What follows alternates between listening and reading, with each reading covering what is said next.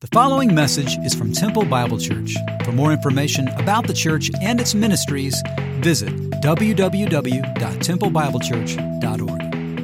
Our men's conference comes up the last weekend, last full weekend of this month. Uh, It's at uh, Camp Tejas in Giddings. We'd love to have you men join us. Today is the last day for you to pre register online. Uh, after that, you've got to register at the conference, I believe. And uh, the speaker this year is a guy named Ben Stuart. Ben, if you're an Aggie, uh, he was the guy. Yeah, there you go. Got a couple of you guys know how to whoop. Um, so he was the speaker at Breakaway for a number of years, and then he went with Louis Giglio to found Passion Church in Atlanta, and now he's uh, pastor of Passion Church in D.C. So we're delighted to have him uh, to be with us. It's going to be a real challenge.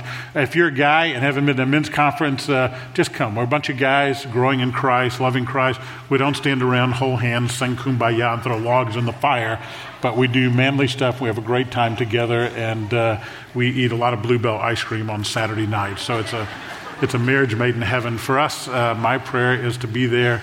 Uh, towards the end of the week. TBC introductions uh, takes place at 11 o'clock next Sunday. There's information in the bulletin. If you're new to TBC, it describes a lot of who we are. Uh, we'll be David Richardson will be leading that, one of our pastors, and uh, talk about some of our distinctives and beliefs. And then at 12:30 next Sunday, if you want to find out how to be part of a small group, we have some small group leaders who are there. It's an opportunity for you to uh, meet small group leaders and find out how to be part of one of those groups. And finally, a big thank you for your generosity.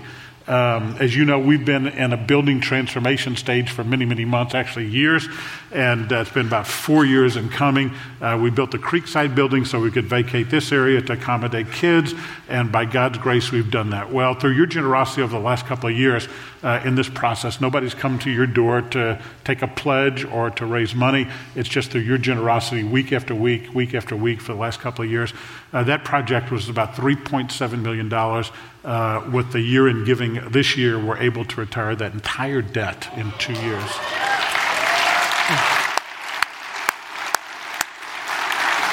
We thought about large staff bonuses instead of retiring debt, but we decided not to do that. So, anyway, we, we're so grateful. We are humbled and grateful for your response to the gospel. We believe God's work done in God's way will not want for God's supply, and He's going to move your heart to give because that's what believers do and it's going to be give of your time, your talents, and your treasures. And so we don't take that lightly. We seek to be good stewards of every penny that walks uh, through this door. The other thing, through God's grace, through your generosity, um, in the area of missions, we give 20% right off the top of our general fund to global and local outreach. And uh, this year, be right under a million dollars, right at a million dollars that goes to missions. That's an amazing, amazing thing. So we want to say thanks to you and thanks to God for that.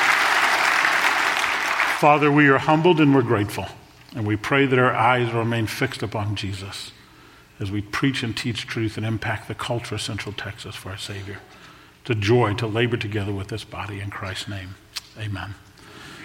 By the way, next week we begin a series called Disconnected. Uh, we are the most electronically connected, but perhaps disconnected culture. And so we're going to look at uh, gospel centered relationships, relationships within the family, within the flock, within friends, and we're going to talk about uh, what that looks like. So it's a great opportunity for you to invite friends uh, to join us, to join you while uh, we go through this series. It'll be 13 weeks. We're going to look at things like uh, husbands and wives and, and uh, singles, and uh, we'll be looking at uh, marriage, divorce, and remarriage. We're going to do it all and uh, walk through that series together starting next Sunday. Well, I've had the same New Year's resolution. How many of you guys make New Year's resolutions? Let me see your hands. So I was supposed to preach this. No, nobody. I'm the only one. Anybody make a New Year's resolution? Five of us, okay? Now we're there. Uh, but anyway, uh, I was supposed to preach this message last week if you weren't here. Uh, I got sick, ended up at the Scott and White bed and breakfast for a couple of nights on the hill. And uh, it's a great way to lose a few pounds, which I'm trying to do. And that's been my New Year's resolution. We came here in 1981. My resolution, my battle cry in 81 was 181 and 81. That's what I wanted to do. Uh, I never sniffed 181 then. I weighed 181 pounds in about the fifth grade, to be honest with you. So. In fact, I told you when I got cancer, I lost four ounces. I took my eye out, and that's it. No more than that. So now it's 219. So my battle cry, my resolution is 219 and 19. That's a little more realistic, but really I'm waiting for the year 2035 to come around because it'd be a whole lot easier to meet that goal, okay? So it reminds me of a story of a, two ladies that were in church right after New Year's, and uh, the pastor said, I want you to turn and share your New Year's resolution with the person next to you. So one lady turned to the other lady. She said, My resolution is to lose all the weight I gained when I had my baby. And the other lady said, Well, that's mine too. That's amazing. So the first lady said, uh, how, when, how, old is your baby? And she said, Five weeks old. She said, How old is your baby? 15 years old, she said. 15. Uh, here's what I think about resolutions it may be losing weight, exercising, staying on a budget, having a budget, less TV, less device time, more family time, fulfilling your bucket list, being a part of a small group, starting a small group, reading the Word. I challenge every year to be a man or woman of the Word of God. Bev and I have been going through uh, the Word annually, the Bible in a year, for a number of years now, and I just challenge you to be part of the Word. Here's what I would say don't make resolutions, have a heart transformation that brings about habits that honor God. So, what are those things? What are those things? So, that was my introduction last week. It's my introduction this week as well. Uh, but what I want to talk about is the same thing I would have talked about last week TBC in the past, TBC in the present, and TBC in the future. TBC in the past, TBC in the present, TBC in the future. So I want to begin by saying when Paul writes in Philippians chapter 1, he says, I thank my God in all my remembrance of you always offering prayer with joy in every prayer for you all. This is Philippians 1 3 through 5. In view of your participation in the gospel from the first day until now. So Paul's looking at the church of Philippi. He said, From the very beginning, we stand on your shoulders. You are the ones who have paved the way for us. We give thanks for the work that you have done. And so, what I want to do is talk about the past a little bit. Years ago, we developed a mission statement. The mission statement is Temple Bible Church exists to glorify God through fulfilling the Great Commission. We want to be a Great Commission church. We want to do that by evangelizing the lost, establishing the young, equipping the growing, extending the mature. For, for many, many, many, many times, I've challenged you. God has given you a sphere of influence. That sphere of influence is the neighborhood you live in. That sphere of influence is the place that you work. That sphere of influence is the family you're a part of. That sphere of influence are the parents of the other kids whose kids play on your soccer team, your, your basketball team, whatever it is. You have a sphere of influence. I pray that as the ambassador of Jesus Christ that He's appointed you to be, that you're impacting that sphere of influence for the Savior. I, I pray that you speak of our Savior. I pray that you look for opportunities to honor the Savior with those that you're around. And I pray that you're one who talks about what Christ has done in your life. It's a great opportunity we have. So we unabashedly desire to fulfill the Great Commission by doing these things. About 11, 12 years ago, we planted Grace Bible Church in Killeen. When that happened, we had to look at what are some of the distinctives of TBC that we desired to see replicated in a church that we would plant. And so we began to look at some of our distinctives, and we came up with a list like this loving God and loving others, which comes right out of Jesus with the rich young ruler. The first commandment is to love the Lord your God with all your heart, soul, and mind. The second is likened to it love your neighbor as yourself. We want to have relevant expository teaching. Now, sometimes that happens, sometimes it doesn't. Sometimes I'm listening to preaching and I'm thinking, I wish that guy would shut up, and it's me talking. So sometimes it's not so relevant. We try to be expository, taking the truths of the Word of God and delivering to you contemporary celebratory worship, the centrality of the Word of God. Elder rule. We're not a congregational rule church, we're an elder rule church. You're going to meet the elders at the end of this service. Global and local outreach. We have committed to take the gospel of Jesus Christ locally and around the world. Um, emphasis on making disciples, equipping saints, grace based growth. We don't want this to be a church that moves people towards uh, it, through legalism and moralism. We want heart transformation that changes things. That's what we want to be about. So, those are some of our distinctives. Now, TBC, many of you probably don't know the history. Bible Chapel, we stand on the shoulders of a lot of people, just like at the church of Philippi. Paul says, I commend you for your work in the gospel from the first days till now. We stand on the shoulders of some pioneers, actually. In 1971, there were a group of people that wanted to begin a non denominational Bible teaching church in Central Texas. In 1971, that was an anomaly.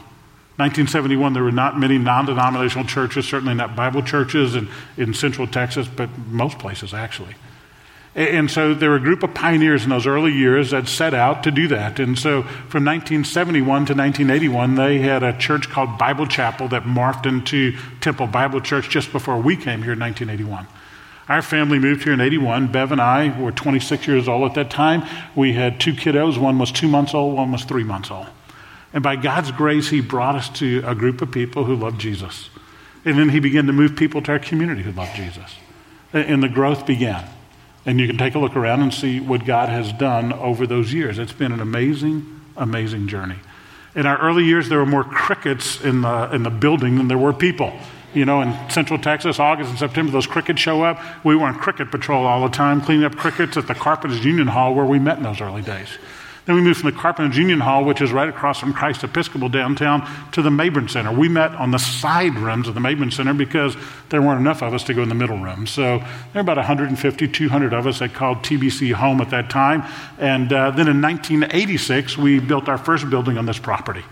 Right now, we have about 11 acres. Back then, we had three acres, a long, skinny strip of property. And our first building is what the lobby and nursery is right now. That was our whole first facility. Uh, I never forget, I walked in there the first day we moved in that building. There were 300 seats in there. This auditorium has 1,200 seats. 300 seats. I walked in there and I bowed my head and said, God, well, maybe we made a mistake here. We will never have 300 people in Central Texas in a Bible church. What are we thinking? Within six months, we're in two services. And as near as we can tell right now, they're about, we don't do church membership per se, but just based on uh, the numbers we have, there are about 4,000 people, active people that call TBC home. I'm glad you don't all come on the same Sunday because it would be total mass chaos if that ever happened. I wonder how many of you here today attended TBC either in the Carpenters Union Hall or the Mayborn Center. Would you stand up? These are the shoulders of people we stand on. Anybody here this hour? Carpenters Union Hall or the Mayborn Center? Wow, not many of us here. Look at this. These are the shoulders we stand on right here. Right here. How many of you have only worshiped in this auditorium? You were never in the other building over there, only this auditorium. Would you stand up? Would you stand up? Take a look around. Wow. That's amazing. Look at that. Let's thank God for all these people. Look at that. So, God has done a work. It's an amazing work. When we met over there, uh, we were so crowded. Uh, oftentimes, if you, if you came late, you sat in the kitchen and we put a speaker in the kitchen. We raised the metal door that divided the kitchen from the, uh, the, the, room we had over there, the auditorium we had over there. Sat 300 people. We're doing three services eventually Saturday night, two Sunday morning. And then God allowed us to build this facility that we could all move in together. And we say, To God be the glory, great things He's done. The past is a rich past. And we're blessed. We're blessed. God is blessing not only TBC, but He's blessing other churches in the area. That's the second building we had. Uh, we used to, we've always had a lot of kids. We used to cage them in the early days. I mean, you can see we have more kids than we had helpers, and uh, we actually had four sets of those cages. Probably they're outlawed now, uh, but they worked really well back in the day, I'm telling you. You just throw a bunch of kids in there, put the thing down, give them some toys, and not worry about them and uh, this is our opening day in this auditorium. We had uh, uh, we just came to worship together and dedicate this building to the glory of God. Our brother Charles Cooper said, "I pray this place doesn't become a museum, but that you use it." And God has let us use this building and all these facilities in a great way. Uh, many of you are new in the last, uh, as you stood up. Many of you are new in the last three, four, five years, and uh, God continues to work. He brings us college students, like many of you over here. He, he brings us medical students. He brings us residents. He brings us new people into our community. And most importantly, we see people come to know Jesus. We want to be about the gospel. And uh, this is the last baptism we had, and uh, we're, we're just grateful for all the work that God has done. So, what we say is we give thanks for the past. We give thanks for everything God has done in the past. I thank my God every time I remember you. As a pastor, it's been a privilege to be in the same place for 37 plus years. And when I think those people that stood up at first, man, we stand on their shoulders. And I'm so grateful for all these men and women who have been faithful for so many years. So, what about the present? Well, last week I prepared my message and uh, I was going to do the core values. Uh, Chase got a call at 11 o'clock Saturday night when I had to go in the hospital, and he preached on the core values. I don't know if you use my notes or use your own, but anyway, uh, he used his own, actually. Uh, he did that. So I'm not going to I'm not going to regurgitate those things. You heard him. He did an excellent job. I listened to it online. Just a phenomenal job at the 11th hour. So I told the elders, I think here's what I'd like to do today. Uh, over the years, the last five years, we've had a lot of people say, Hey, would you ever have a time when you brought Bev up and had somebody interview you guys and talk about what God has done on this journey in your lives?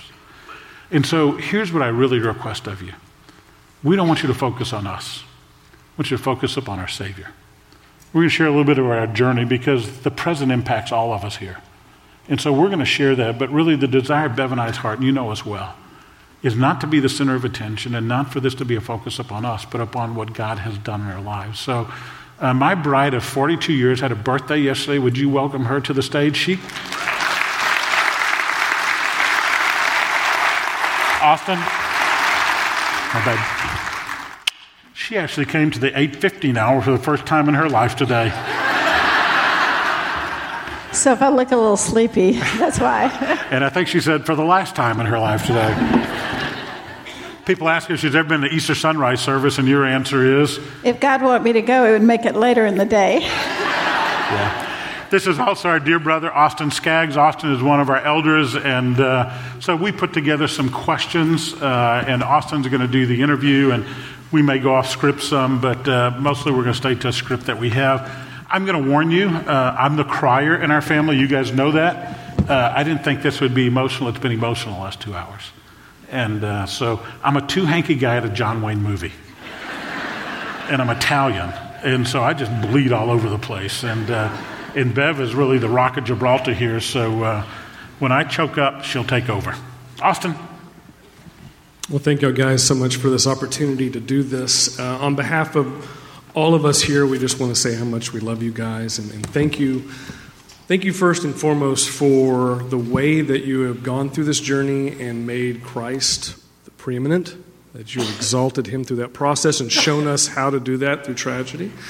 And then, and second, really given us the opportunity to kind of go on the journey with you and, and know what's going on. And so I think when, when all of us encounter tragedy, uh, one of the things that we can ask ourselves quickly is Is God still good? Or is God good? Why does a good God let, let evil things happen? And so, how have you all wrestled with that question? First thing I want to say is God is good, unequivocally. God's good you know, he's taken us on a journey that uh, honestly I didn't want to go on, and uh, I hope nobody else has to go on. But we're not the only people in here who've been through suffering and pain and through disease. But the way God has wired me personally, um, I've never questioned His goodness in the midst of this. I, I started off; it was a, it was a bleak time the first four months, but but I knew God was good. I, I didn't question that.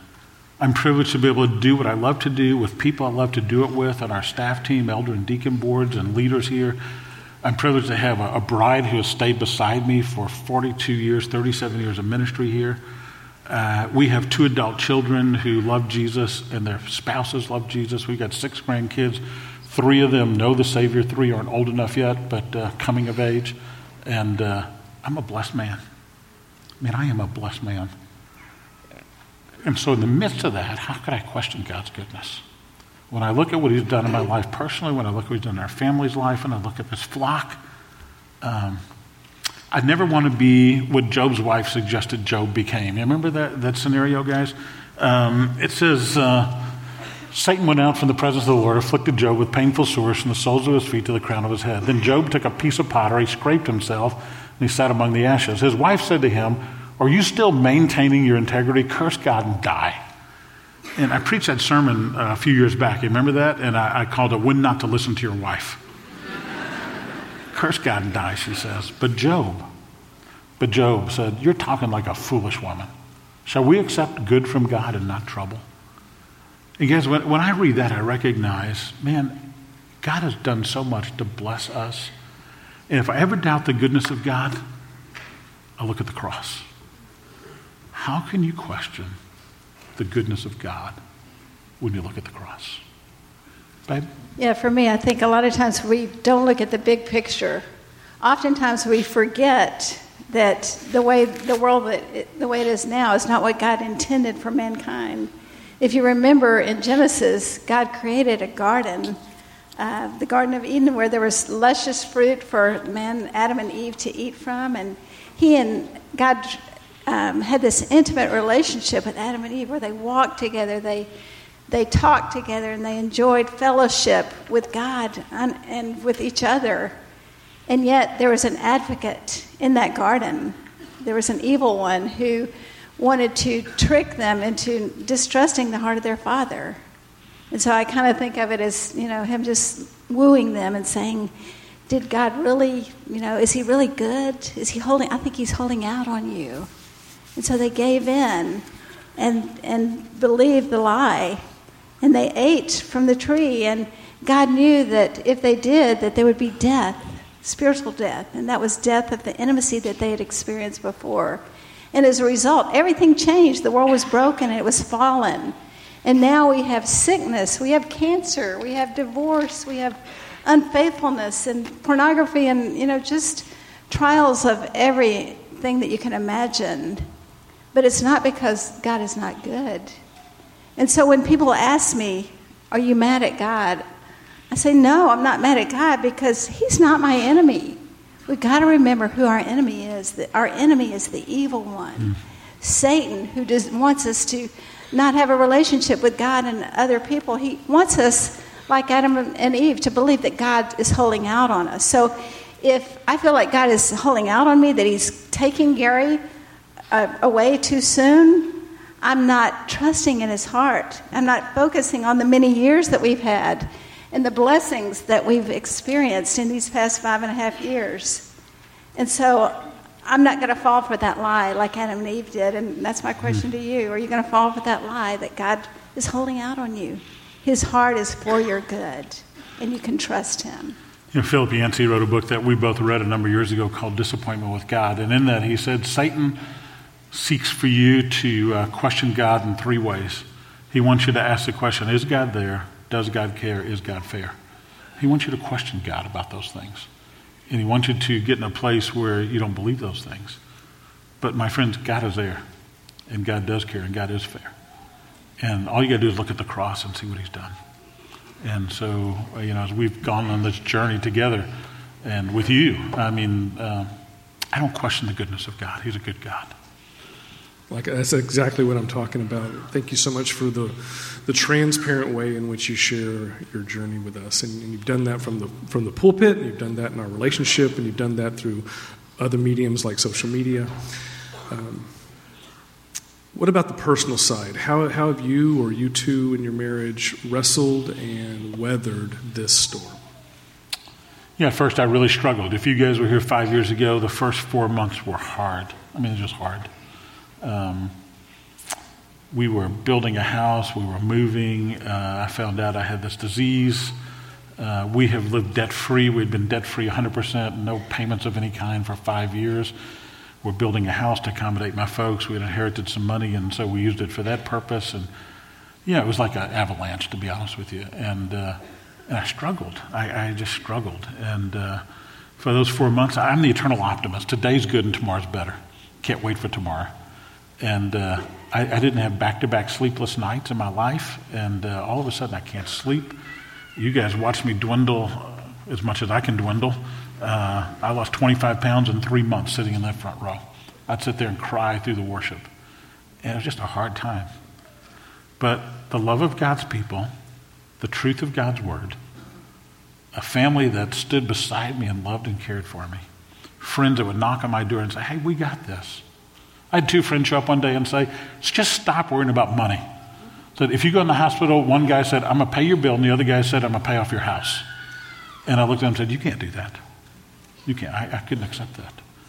And they were dead serious. There were times when Gary would ask me, to go over it again with me, you know, what, the, what our, bank, you know, our friend at the bank told us, and our, our friend who's managing our, our finances. And so I'd go over it with him, and then finally I would say, I'm not going over it again because you're just going to forget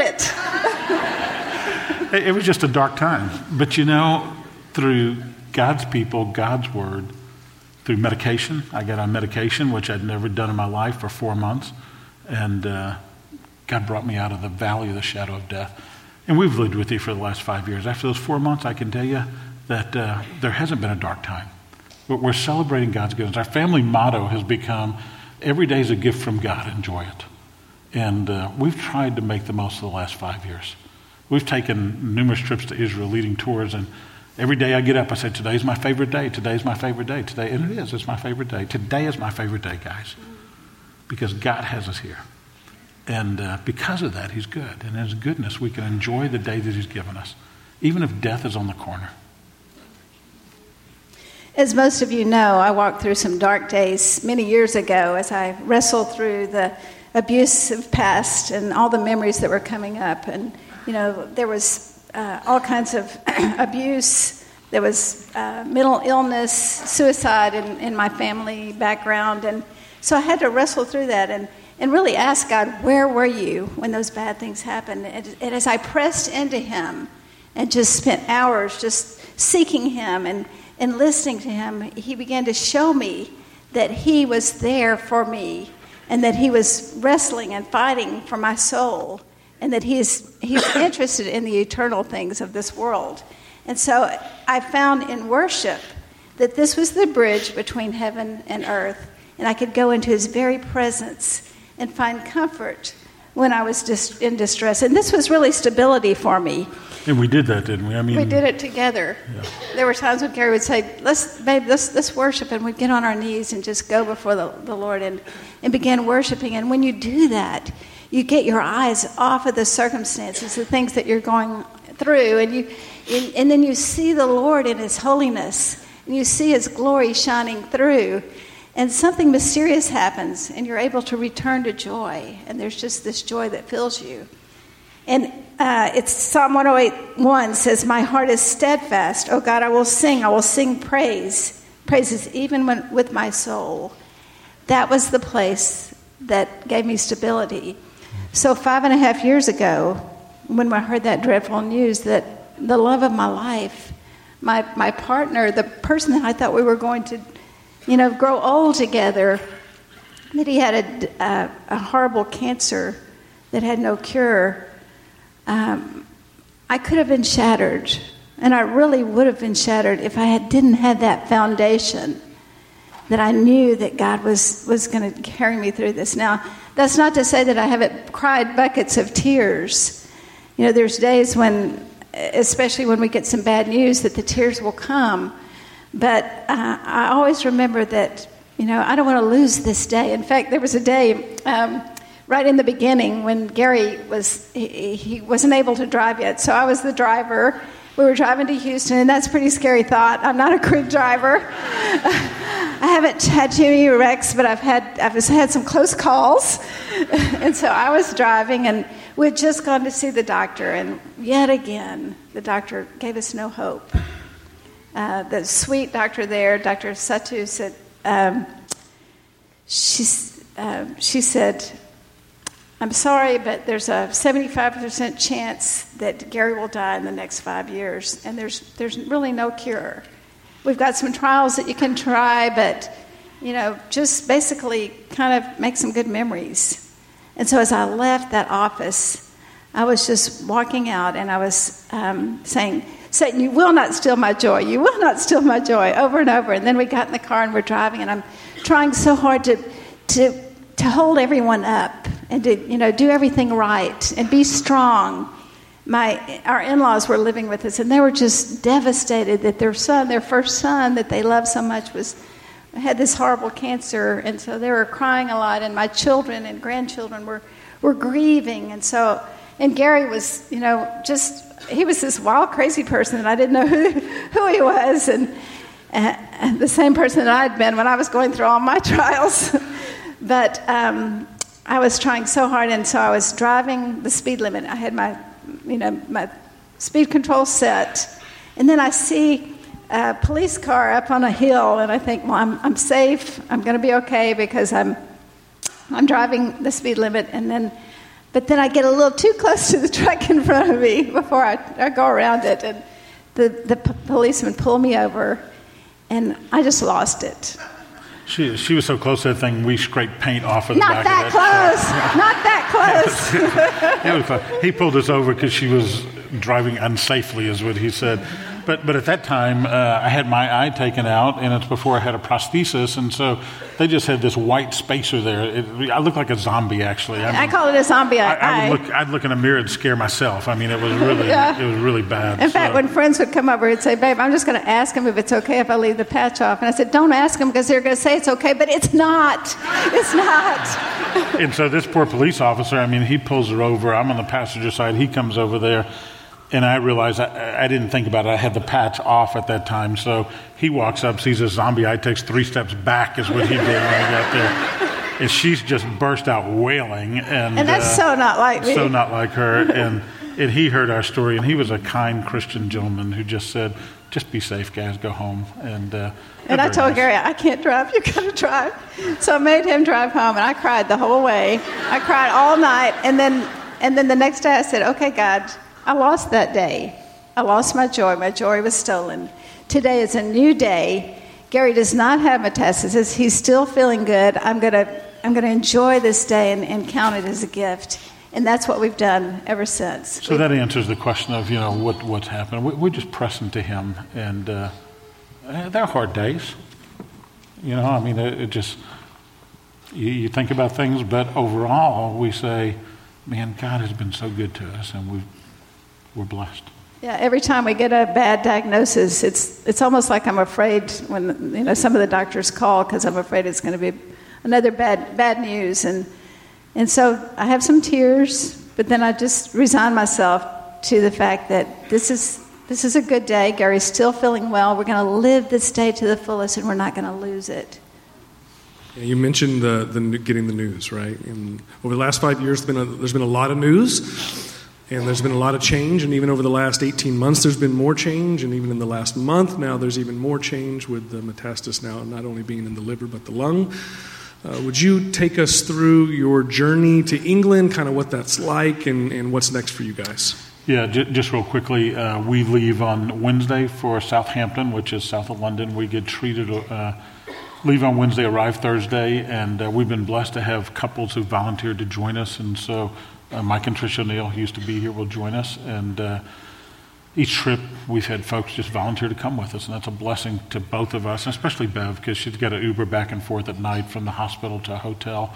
I, I'm in the hospital, so I don't realize a lot of this stuff. But uh, we go we go Wednesday, arrive Thursday, MRI Friday, blood work Friday, uh, have Saturday and Sunday to play and worship at a church there, and uh, then Monday we get admitted and get uh, the chemo dosage, and it, it's a it's a serious procedure. Um, it's an interventional radiology procedure where they isolate the liver, uh, fill it up with a lethal dose of chemo, actually, if it went to other parts of my body. And uh, they wash that out and put through a filtration system. And uh, so we've got to get the liver under control. The lung mets typically grow slower, and uh, we've got, we're working on a game plan for that. We've got dear friends walking us through some possibilities with that. So uh, England's been different, though. Uh, so maybe a quick story, babe. We'll run out of time. So maybe a quick story of uh, maybe the last time we went to England. Okay, the last time we were there, Gary was uh, in ICU and, uh, you know, just waiting for the nurse. And the nurse came in and he said, Hello, Mr. DeSalvo.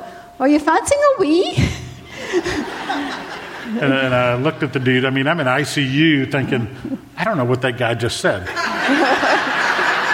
so Bev was right there. I said, Babe, what did he say? I said, He wants to know if you need to go to the restroom. and uh, so it's different there. You know, you, you put on a gown and you you actually walk down to the. I mean, there's no pre-op. You just walk down, and get on the table. Uh, yeah, there's one time that Gary's walking down. He's got his catheter hanging out on one side, and he's got this spa robe on and his flip flops, and he's walking down to the theater for surgery. So you've got anesthesiologists, interventional radiologists, all the people with them, and they tell you hello, and you just lay on the table. And the doctor came out and he said, Mrs. DeSalvo, Gary is such a big bloke that we were able to give him the whole dosage. oh, great! So their advantage is to being a big bloke. You get all the medicine, whatever that means. I don't know how to respond to that. So.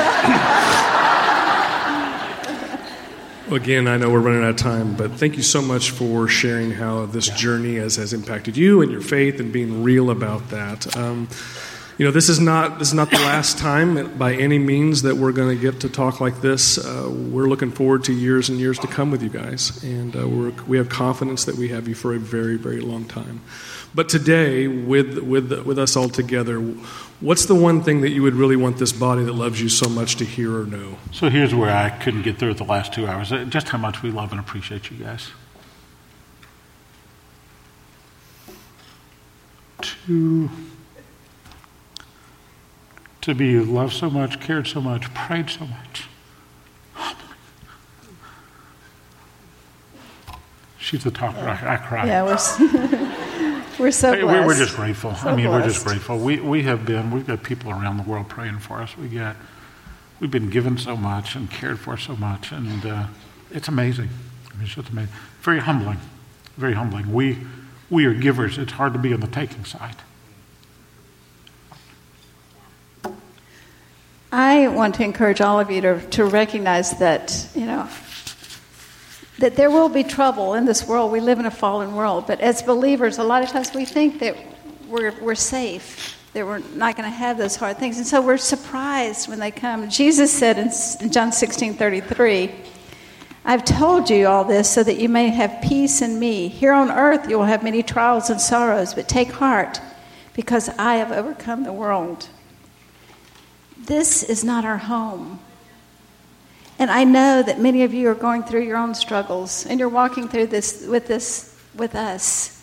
And I want you to know that you can find joy in the loving arms of your Father. Just like a little child when they're hurt and they go to a parent and they pick them up and they cuddle them in and, and they make them feel like everything's okay. When we go to our, our Heavenly Father, whose heart is for our good, when we go to Him and allow Him to comfort us, we are able to return to joy no matter what we're going through. And so I just want you to have hope. I really feel like God gave me a message to infuse hope into you. Yeah, my good friend Glenn Burnley went to be with the Lord this past year, and uh, last week of his life, I went to his house and sat with him for a little while and said, uh, t- tell, me, tell me what's happening. He said, You know, Gary, my body is weaker, but my faith is stronger. And uh, boy, if there's anything you pray for me, that that would be it's true for me as well. You know, God's given me a strong body, and I'm grateful for that. I don't know if I ever mentioned to you, I love to lift weights. I may have mentioned that somewhere along the way. But, uh, you know, God, God has blessed me with that. And I know that's not going to continue. And that's going to be hard for me. But uh, in the meantime, I want my faith to be stronger and deeper than ever before. Tell Although- them about the tug of war you're in right now. Well, and I mentioned a couple of Sundays ago, you know, I feel like in Philippians 1, Jesus is pulling me with this hand to glory. And, uh, Well, he's pulling on that side. And, on and- this and one. I've got I've got people that love and care for me pulling the other way, and I believe what I preach, guys. To, to live as Christ, die as gain, and uh, we go to glory from here. We go to glory from here. Elders, would you come up and join us? So, so what about the future? What's the future hold? Uh, we want to talk about an expectant and excited future. Uh, the, these men, would you thank these men coming up for the amount of time?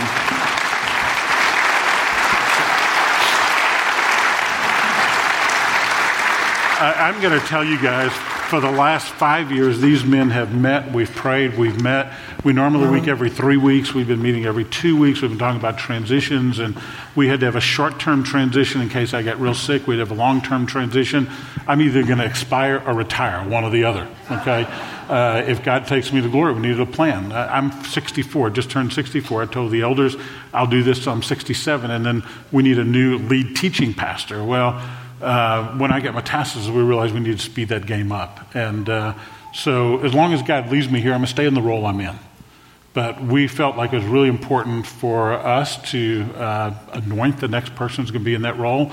We began to look inside the men who've been on our teaching team, and we've had some great men. They're growing in their craft. They're they're, they're doing great jobs at what they're doing. You've heard from Dave Tate, Tim Cartwright, Shannon Sword, Chase Bowers. All these men have been preaching, and they challenge you from the Word and they're growing. So these men and myself, uh, we've been in a lot of meetings where we talk about what happens when Gary dies. And uh, Tim Mixon had me dying weeks. Uh, he, he prayed one time, but a few weeks from now when Gary's gone, and I was like, oh my gosh. So uh, so we, we've had, actually, we've had a great time. These men have faithfully led this body. They faithfully led this body. And we stand shoulder to shoulder uh, to, to honor Christ together. These are good men. Love them. Let me come back here. So, you know, it's, it's hard to look at these guys because we have done so much together and God has honored that. So, here's the great news. After many, many months of prayer, after many, many months of uh, seeking the will of God, we're privileged to bring Chase Bowers up here, who will eventually become the lead teaching pastor of Temple Bible Church. So, Chase, come and join us, brother.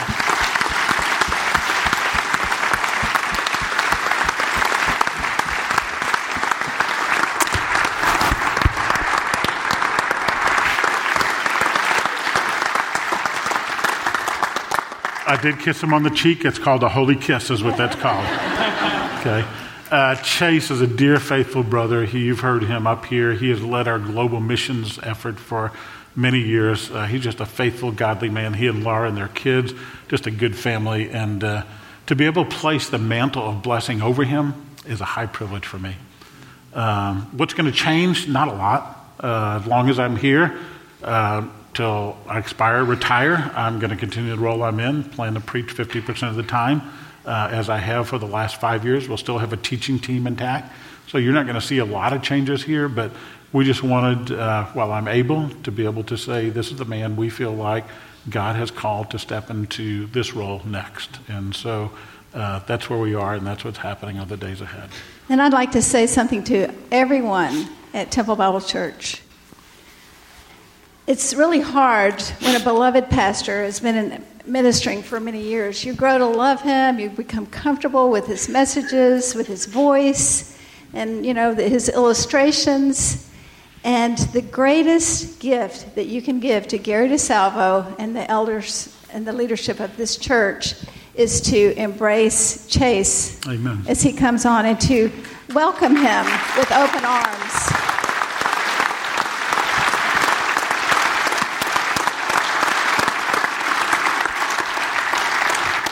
So actually, Tim Mixon, the guy who thought I was dying in weeks, is the chairman of our elder board right now. And uh, we're going we're gonna lay hands on Chase. And why don't you stand with us and place your hands in this direction as we do that? I just want to say on behalf of the elder board how much we appreciate uh, Gary and Bev, how y'all serve us over the decades.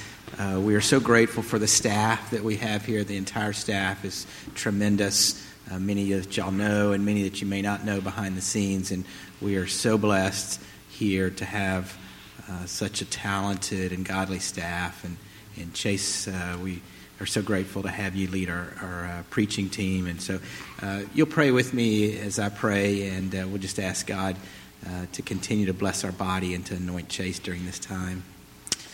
Father, we are grateful to you. We give you the praise and the glory for the work that you've done here at TBC. And we could go on and on about lives that have been changed and marriages that have been uh, founded on you or saved by you, and, and children that have come to faith, and people all around the world that have heard uh, your love and your grace uh, because of people that have been blessed through this body. And we are so grateful, and we give you the, the mm. praise and the glory for that. We thank you for Gary and Bev and just their tireless, selfless service, which is really to you, Father, but we have been the beneficiaries of that, of their teaching, of their love, of their kindness, of their role models for us. And we just thank you for the many decades of service and, and whatever time, Father, the, the, the months and years left.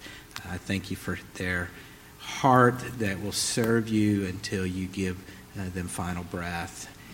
Uh, we pray that you'll continue to bless them in, as, in this journey And thank you for the way it encourages us to see them walk through that. And we thank you so much for Chase and Laura and their family and for the way that you have gifted Chase and prepared him for this time uh, to uh, continue to teach and to even begin to lead our teaching team. We thank you for the entire staff team and the way that they uh, love you and minister to us. And we just ask that you would give Chase, especially now, Father, wisdom and insight and truth and compassion and love uh, as he teaches uh, your word, Father. And we pray that uh, your word will continue to be taught faithfully and truthfully, and that we will be people of the book, Father. Uh, that as you have spoken to us, that we will hear and receive your words. And uh, we thank you so much for that. Father, we pray in the coming months and years that you will continue to be honored and glorified here at TBC. In Christ's name I pray. Amen. Amen. So, my prayer, guys, is that the years ahead of us are the greatest years of the life of this body. Now unto you, O King eternal, immortal, invisible, the only wise God, be honor and glory forever and ever. Amen and amen. Lord bless you.